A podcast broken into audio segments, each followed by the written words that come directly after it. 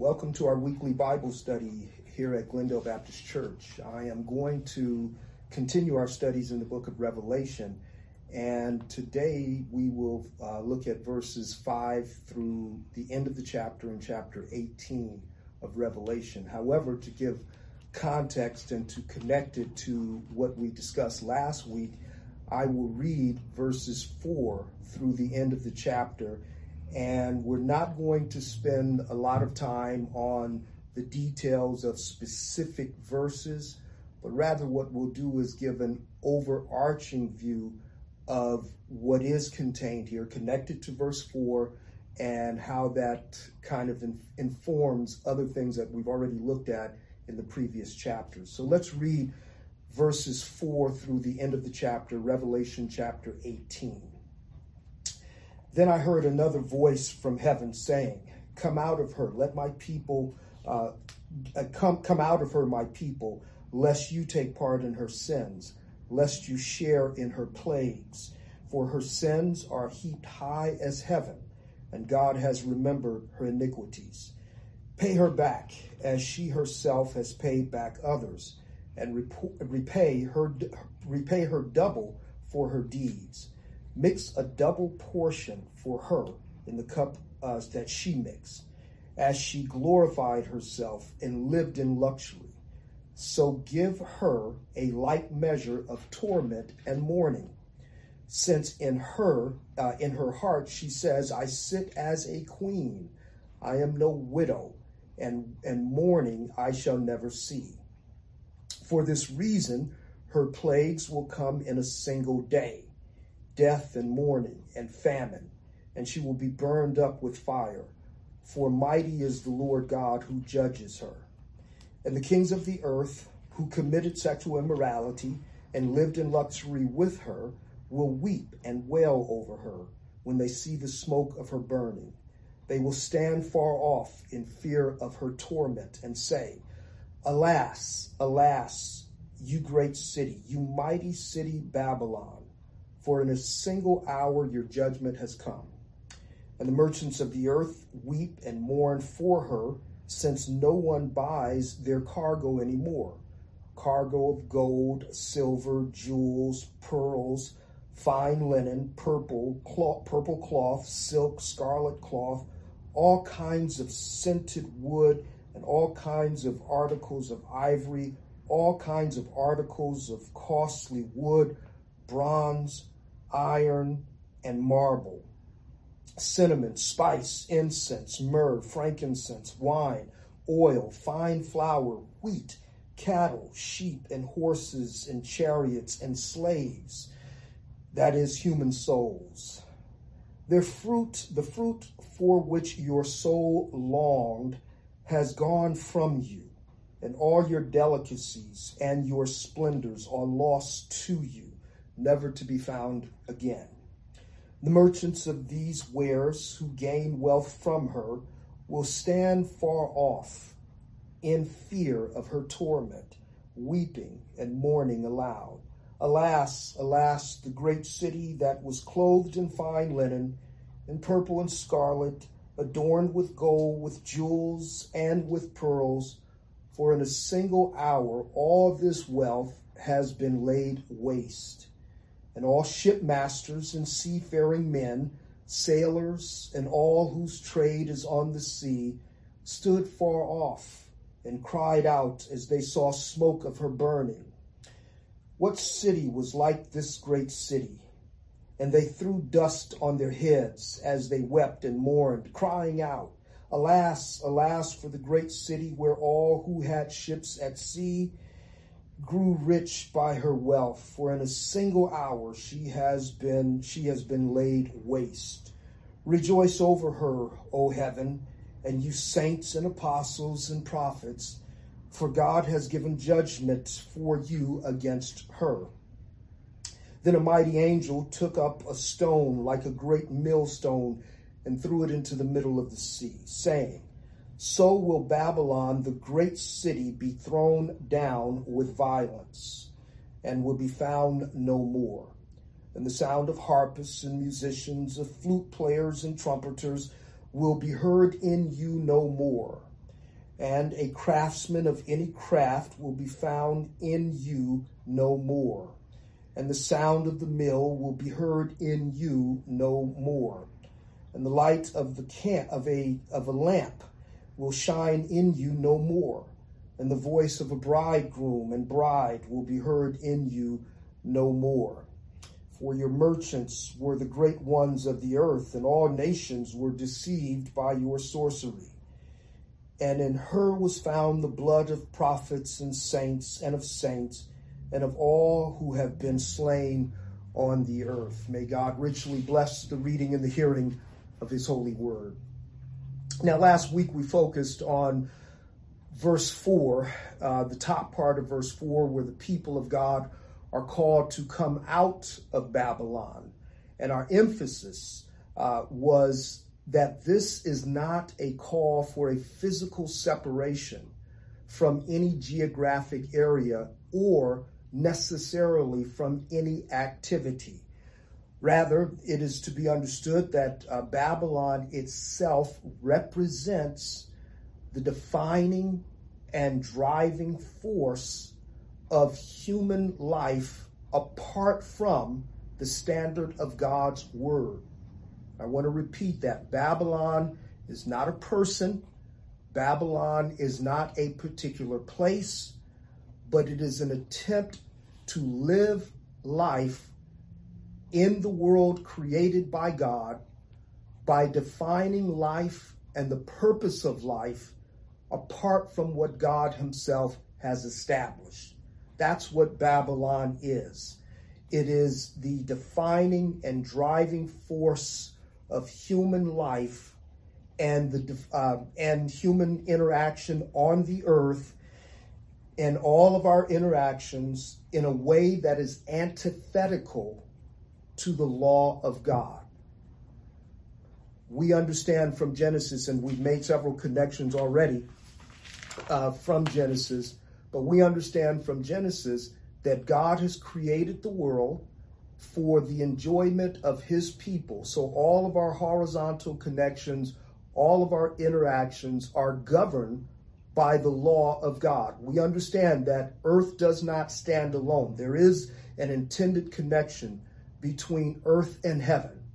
What happens in the fall is a break in that vertical connection. It's seen individually, but it's also seen corporately. It's best probably epitomized with the building of the Tower of Babel in the book of Genesis, where men are trying to define their name or make a name for themselves on the earth, even with religious connections, on their own terms.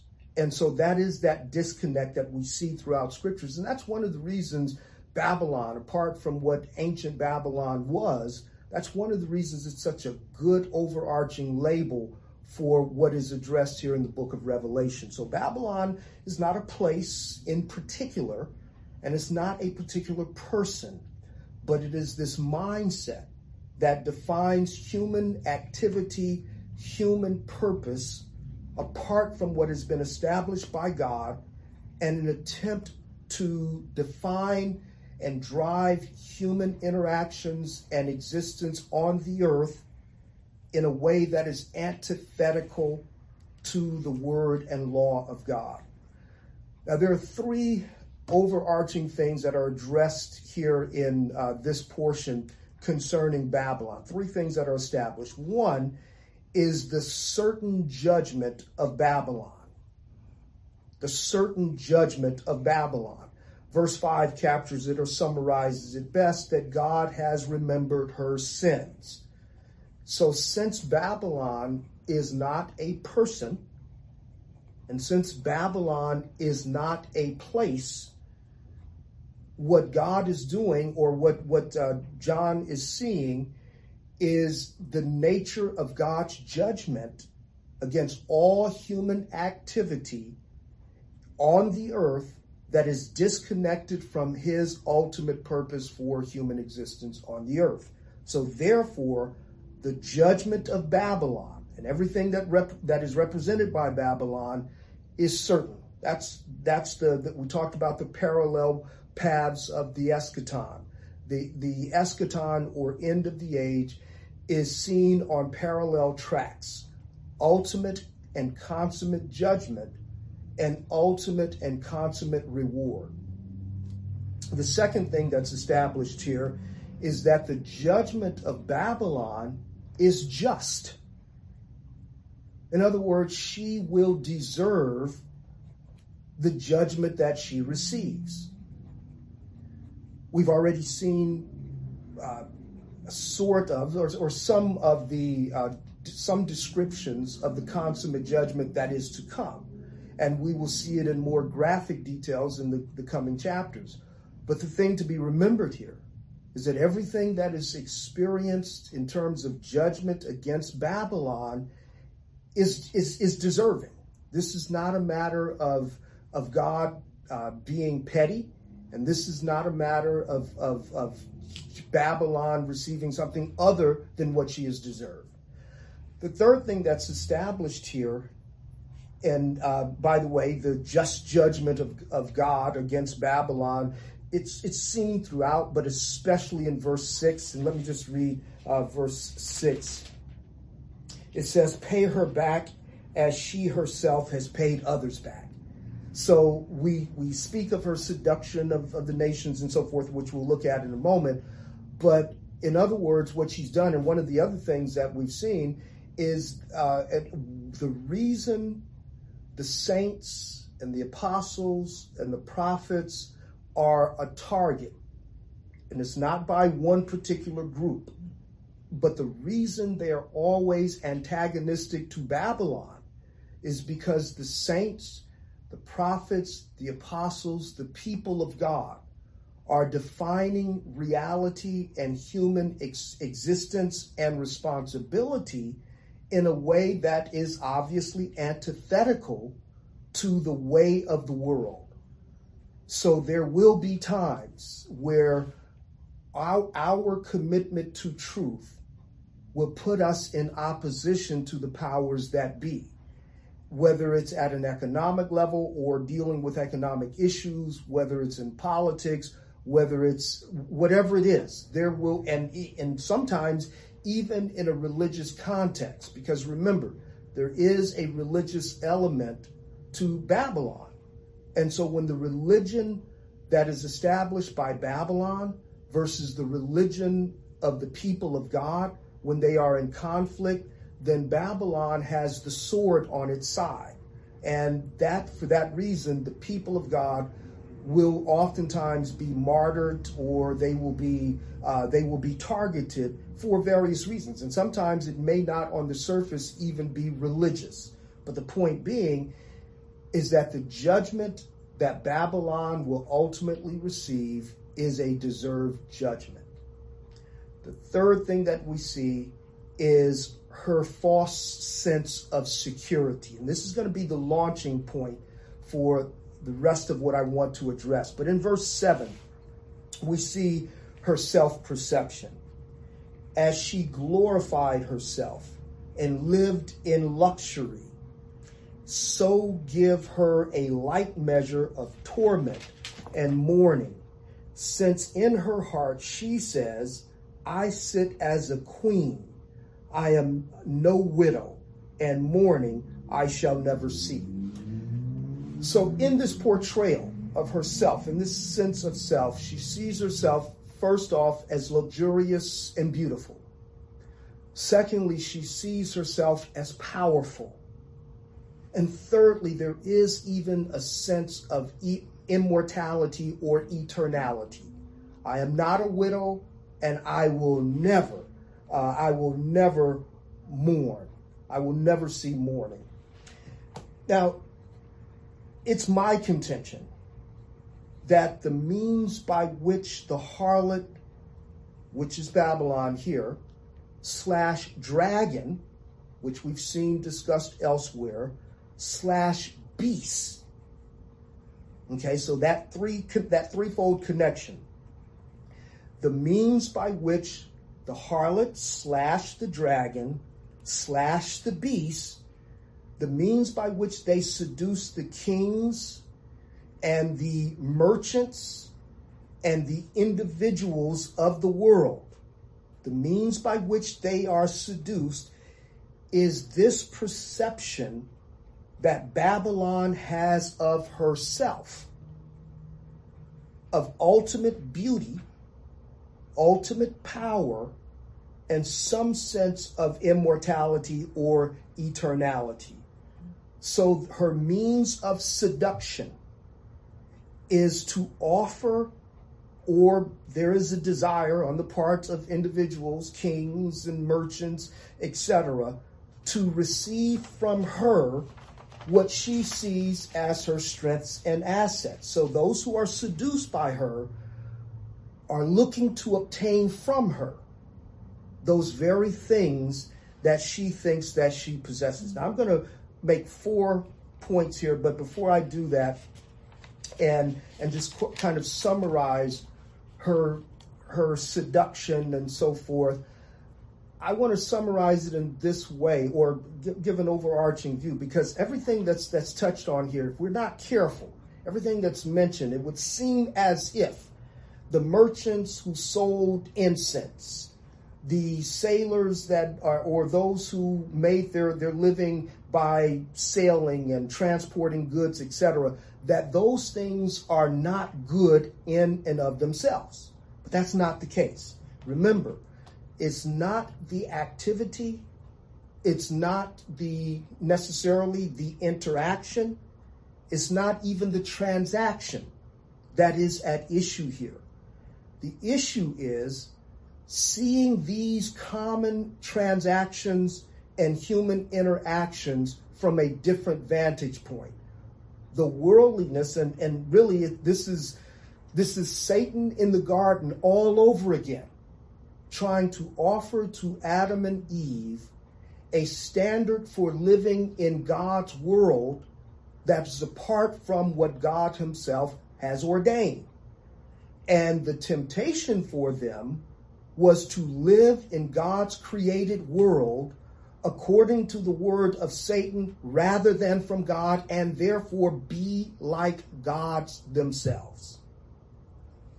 And so what we are dealing with here is satanic, and it is demonic, but not in the ways that sometimes we think.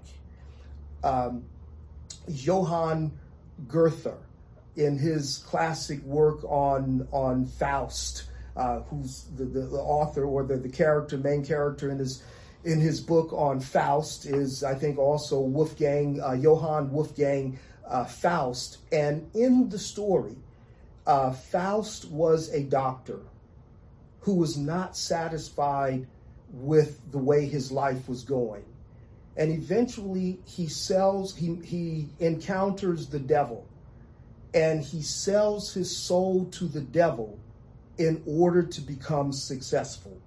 Now, this is a story that's been told over and over again in different forms, but that basic pattern that's established in the works of Goethe has been, again, retold in many different ways. And the idea is that in order to be successful, in order to overcome various obstacles, some individuals, and by the way, one most popular stories of this was a film about blues music, Crossroads. Ralph Macchio was one of the main characters, and he wanted to learn how to play the guitar, and blues guitar, and his influence was Robert Johnson. And Robert Johnson, and the story goes, even, and Robert Johnson, by the way, who was a real character, real person, Robert Johnson was a great blues guitarist, and the legend around him is that he sold his soul to the devil in order to be able to play the guitar in which he played it. So in the film, there was a place where they say you could meet the devil, the crossroad. And if you go to this particular place, play a particular chord, then the devil would show up. And Ralph Macchio meets the devil. But anyways, it's just the Faustian theme that's given a new layer based on a historical figure in the person of Robert Johnson. There are several people, and I'm mentioning all of this to kind of get into what we want to talk about. I saw recently on a social media platform, this person posted all of these current celebrities who have supposedly sold their souls to the devil in order to become famous. Now, I, for one, would never, I'm not naive to the point where I don't believe that people won't make many compromises in order to be successful.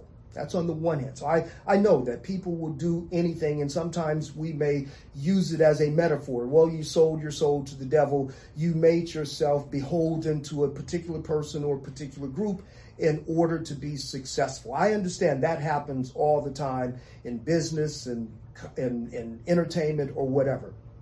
On the other hand, I also know that in a fallen world, there are people in their rebellion against God who consciously seek to conjure up demonic spirits or whatever.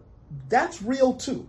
There are performance witches, and there are performance people who are seeking spiritual powers apart from the power of God. But there are some people who really believe these things. But those fringes. Those things are extremes on the fringes.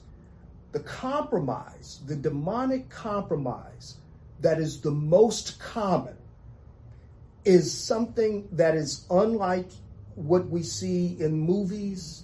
It's unlike things that we may know about in terms of their extremities.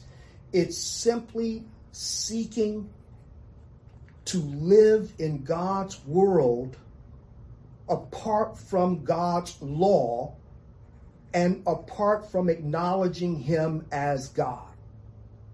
So there are four things that I want to look at as it relates to the seduction and the corruption that is represented by the whore of Babylon.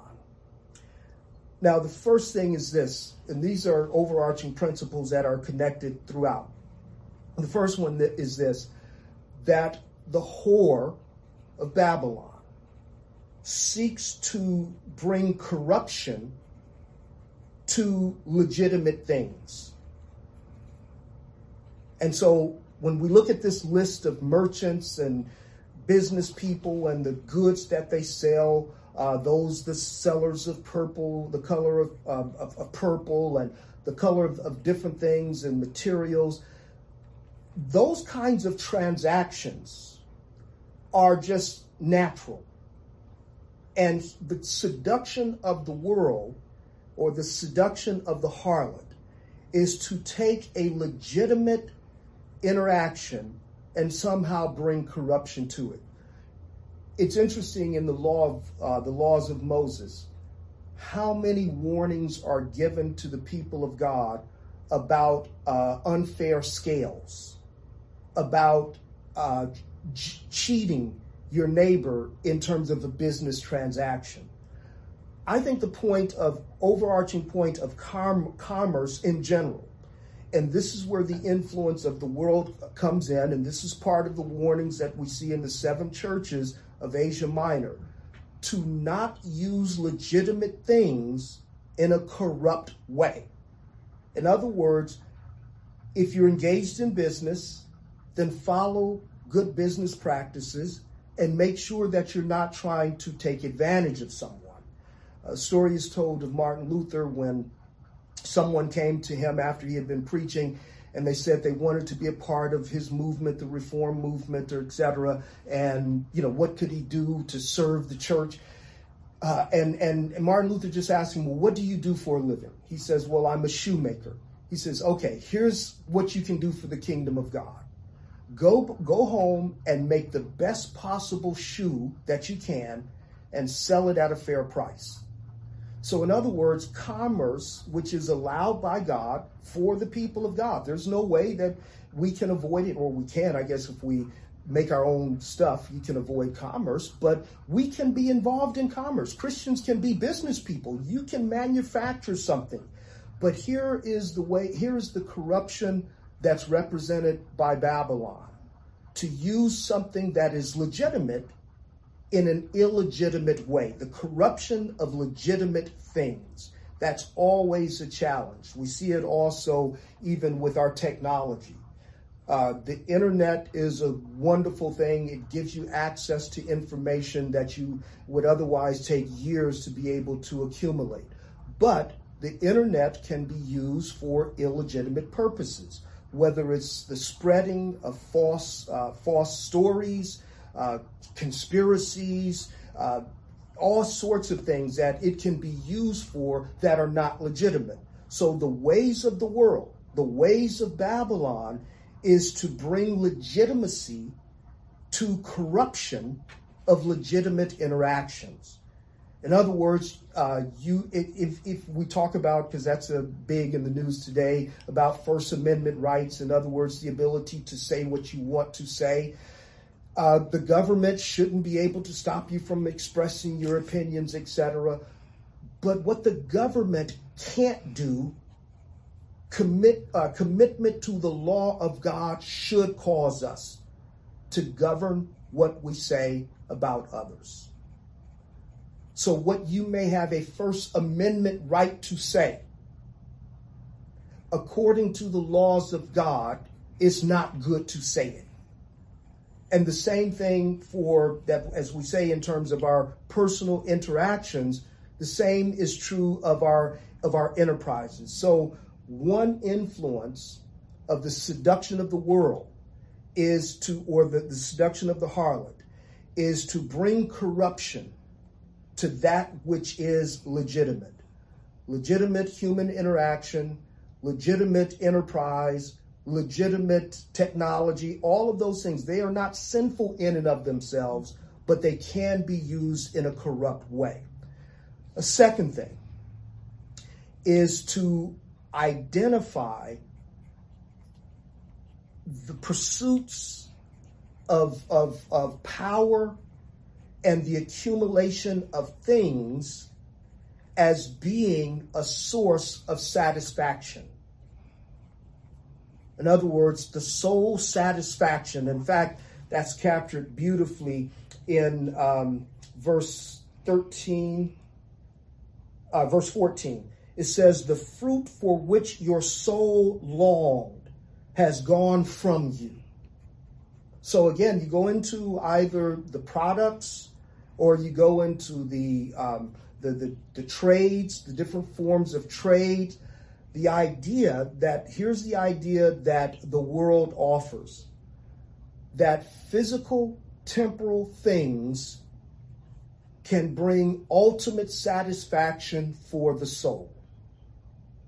And I think part of the failures we saw in the previous chapter, where at some point the merchants and the kings go to war against the harlot, and I think part of that reason is because at some point many people discover that those things that they sought as satisfaction are not able to bring them satisfaction. So the world, Babylon, suggests that the thing that is most needed for human enjoyment and fulfillment are these temporal things. So it's identifying something other than God as being the source of ultimate satisfaction.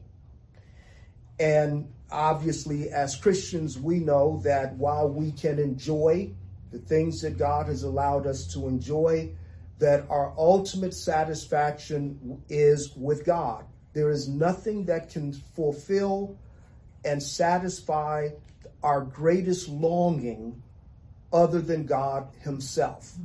So this is something, by the way, we touched on this with the example that Jesus gives with the man who had the bumper crop, and then he tore down his barns and built bigger barns. And then he says, oh, wow, now soul, eat, drink, and be merry. And Jesus called him a fool. He says that he died, and it says, you fool, this day your soul is what's required of you. And so what brings ultimate satisfaction, ultimate fulfillment, is not the positions that we acquire. not the things that we acquire, not even political or business power. What brings satisfaction to the soul is our connection with God, and everything else revolves around that. Now, that brings us to a third thing. And this is not always intentionally the case. But the third thing is when we seek satisfaction apart from God, then we are prone to idolatry. It's interesting that in the New Testament, Paul says, flee idolatry. Idolatry is not necessarily bowing down to a graven image. I think there are a number of ways in which we can experience idolatry. Some people make an idol out of their families. Some people make an idol out of their position, their possessions.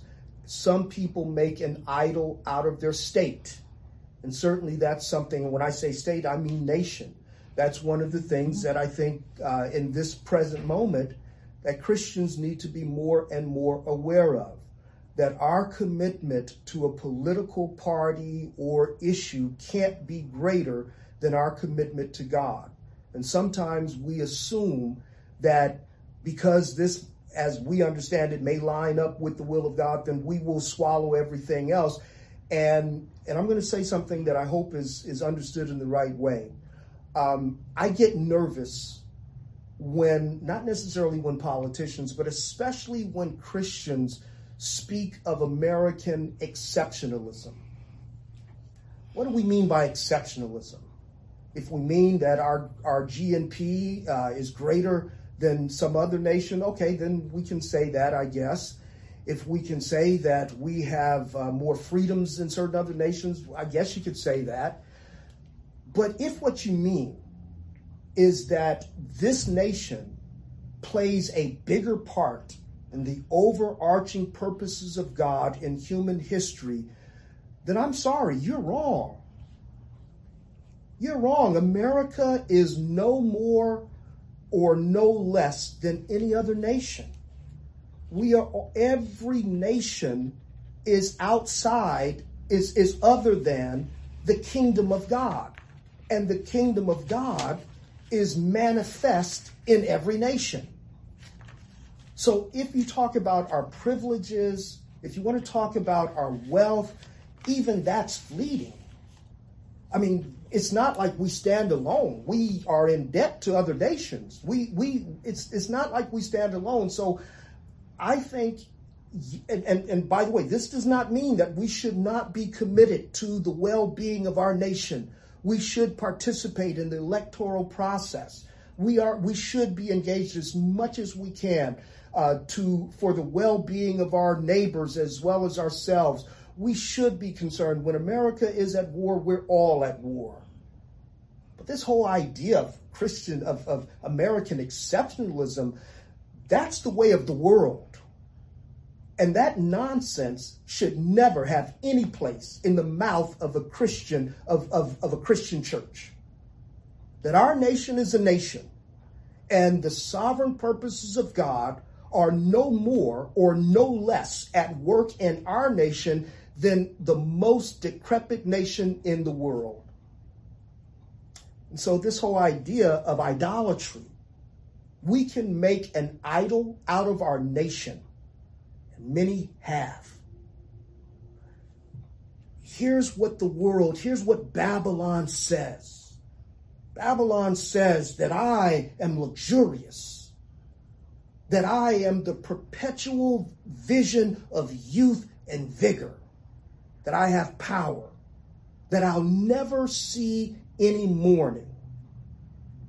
And people individually, and sometimes as political leaders, and sometimes as captains of industry, will buy into some of that allure. And they use it to corrupt things that are legitimate. Or they will use it as a means of providing satisfaction that can only come from God, because ultimately they end up making an idol out of raw political power, out of patriotism, out of positions and possessions, and any other number of fleeting things. But here is the fourth and final area of corruption and seduction that we get from Babylon, and that is commercial and cultural activities that are corrupt in and of themselves. Commercial and cultural activities that are corrupt in and of themselves. Now, there is a difference between the corrupting of that which is legitimate, and I think that's what opens the door for the engagement of things that from its very inception is corrupt. And what I mean by corrupt is either it is against the moral or spiritual laws of God. So the whore of Babylon gives legitimacy to the corruption of legitimate things, but it also gives legitimacy to things that are corrupt in and of themselves. So when the angel says to the people of God, come out of Babylon, it's not saying leave a place. When the angel says, come to the people of God, come out of Babylon, it's to recognize what Paul says in 1 Corinthians, whether I eat or whether I drink, whatever we do, do it to the glory of God. That God has legitimized our social, cultural, economic interactions. And so even if we're not putting a Christian label on our businesses and the service that we offer, we do it because we are governed by the law of God, that if we have a skill set, if we have something that can better serve our neighbor, we offer it to our neighbor. If you're in business, do your business to the glory of God. Secondly, the people of God are to come out of Babylon because you understand that the only thing that gives you satisfaction is not whether or not your business will be successful, not whether or not you get enough social followers on social media. Your ultimate satisfaction is that God has brought you into fellowship with himself so that you now can be pleasing to God, as you see that he is pleasing and the only thing that can satisfy our souls. Thou hast made us for thyself, and our souls will know no comfort until we rest in him. But thirdly, we understand that God and God alone is God. And so not our youth, not our possessions, not our positions, not our nations, not our families. There is nothing that should be elevated to the status of God. And we also know that some things are just corrupt. Regardless of what the world says, some things are just innately, in and of themselves, culturally, commercially, is just contrary to the law of God.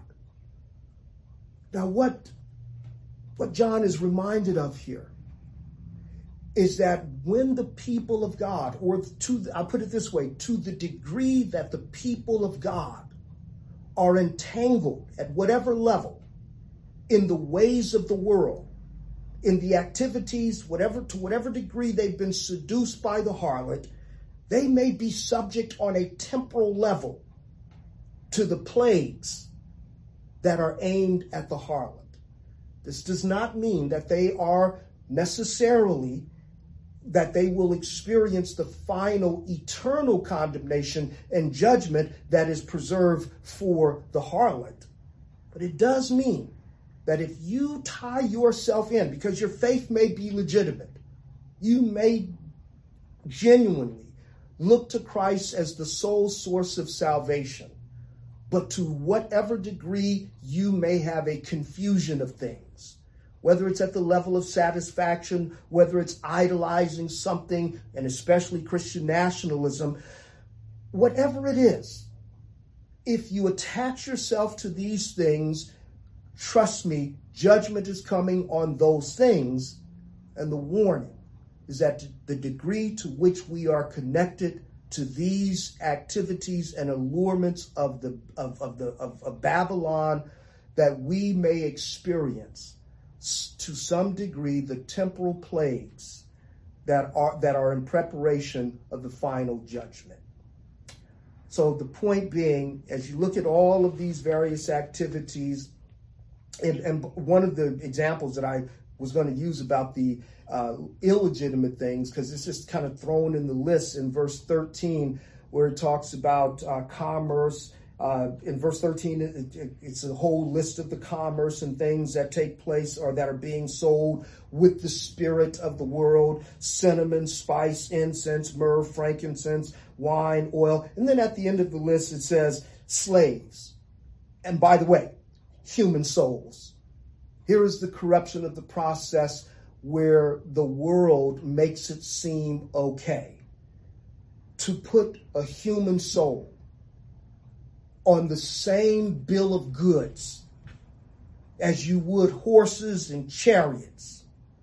And shame on the Christian church for years, justifying slavery on the basis of the Bible. Because the idea here is that the selling of human souls as any other commodity is a corruption, not only of the process, but it's also a matter of really a commercial enterprise that is corrupt from the very start. Human souls created in the image of God. God is so jealous of his image even in fallen humans, that in the Noahic covenant, God says that he will not even hold a beast as being innocent if it takes the life of a human being.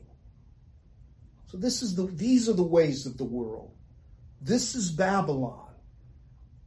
And when John hears this angel say to the churches, come out of Babylon, what the angel is telling the church is not, don't go to the market, don't buy cinnamon, or don't become a merchant, or don't, no, that's not what he's saying.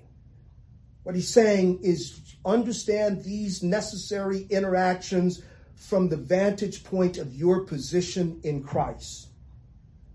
Don't look at the enterprise, or even if you are a merchant and you are selling these things and you become rich from them, don't let your greed or your desire to become bigger and better, don't let that drive you in your enterprise rather than doing a service, offering a product to the glory of God and for the good of your neighbor.